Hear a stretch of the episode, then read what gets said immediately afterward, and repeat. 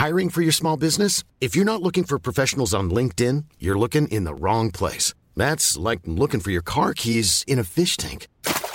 LinkedIn helps you hire professionals you can't find anywhere else, even those who aren't actively searching for a new job but might be open to the perfect role. In a given month, over 70% of LinkedIn users don't even visit other leading job sites. So start looking in the right place. With LinkedIn, you can hire professionals like a professional. Post your free job on linkedin.com slash people today.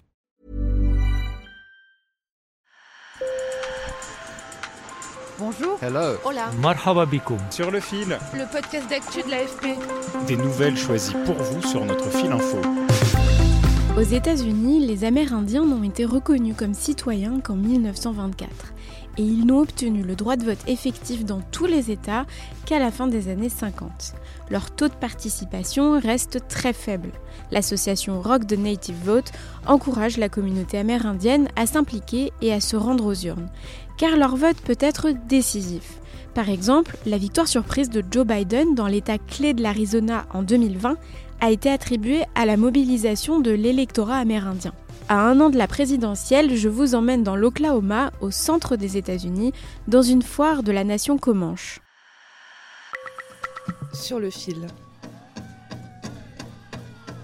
Sous le soleil de plomb de la ville de Lawton, dans le sud de l'Oklahoma, là où se trouve le siège du gouvernement tribal Comanche, un des peuples autochtones des États-Unis, la foire Rock de Native Vote bat son plein.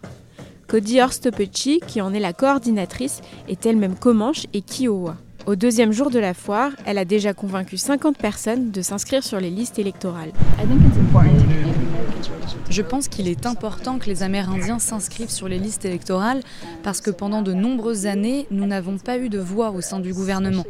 Maintenant que c'est le cas, je pense qu'il est encore plus important pour nous, en particulier pour les jeunes, d'en profiter. Nous avons le droit de voter et nous n'avons obtenu ce droit qu'il y a quelques années. Mes ancêtres n'avaient pas le droit de vote alors qu'ils étaient les premiers à vivre sur ce territoire.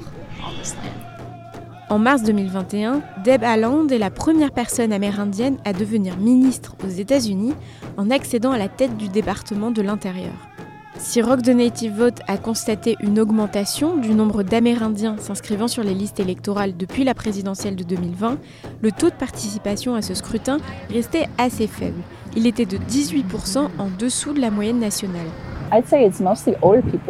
Je dirais que ce sont surtout les personnes plus âgées qui rencontrent ces obstacles. Elles se disent Mais pourquoi devrais-je voter? Ça n'a pas d'importance. La plupart des jeunes que je rencontre sont enthousiastes et j'ai l'impression que c'est une question de génération. Beaucoup de personnes âgées ont subi des choses de la part du gouvernement, comme les pensionnats ou toutes les autres discriminations infligées aux personnes autochtones. Comme au Canada, pendant des décennies, les États-Unis ont retiré massivement des enfants amérindiens à leurs parents biologiques pour les placer dans des pensionnats ou des familles non amérindiennes, ce qui les a coupés de leur culture et de leurs racines. Entre les stands de grillades et d'artisanat, on rencontre aussi des jeunes qui ne votent pas. Et au-delà d'une certaine désaffection pour l'élection présidentielle, l'un des plus gros obstacles est la distance géographique. Pour les membres de nations amérindiennes qui vivent dans des réserves ou des zones rurales, il peut n'y avoir qu'une seule urne à des kilomètres à la ronde. Megan Holt, de la nation Choctaw du Mississippi, qui vit à l'automne, explique avoir fait 3 heures de queue en 2020. Et si elle compte bien se déplacer en 2024 pour voter démocrate, elle souligne que ce sont surtout les problématiques locales qui sont au cœur des préoccupations autochtones.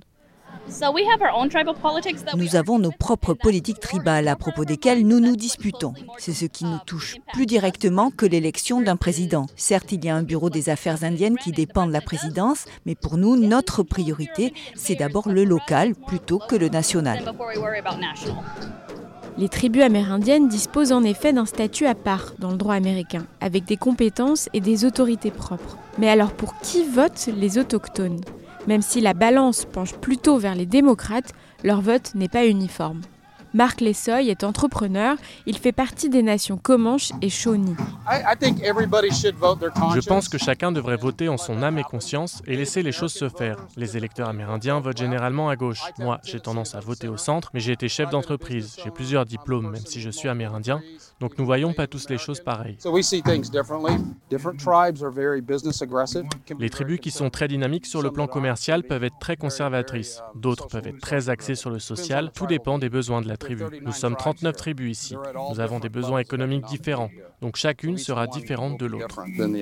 Dans certains États, le vote des électeurs amérindiens peut faire pencher la balance pour un camp ou l'autre, comme le rappelle Cody Orstopechi, coordinatrice de Rock the Native Vote.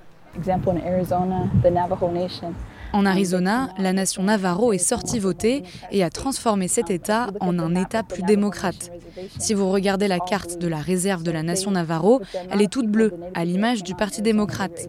Nous avons 39 nations amérindiennes en Oklahoma, ce qui est plus qu'en Arizona. Donc je pense que nous pouvons faire la même chose ici si nous nous y mettons vraiment. Les États-Unis comptent officiellement 6,8 millions d'Américains natifs ou autochtones, soit environ 2% de la population. En 2020, 44% des Amérindiens en âge de voter n'étaient pas inscrits sur les listes électorales. C'est la fin de cet épisode, merci de l'avoir écouté. Merci à mes collègues Archana Tiagarajan et Daxia Rojas. Je suis Berfine Topal, sur le fil revient la semaine prochaine. Bon week-end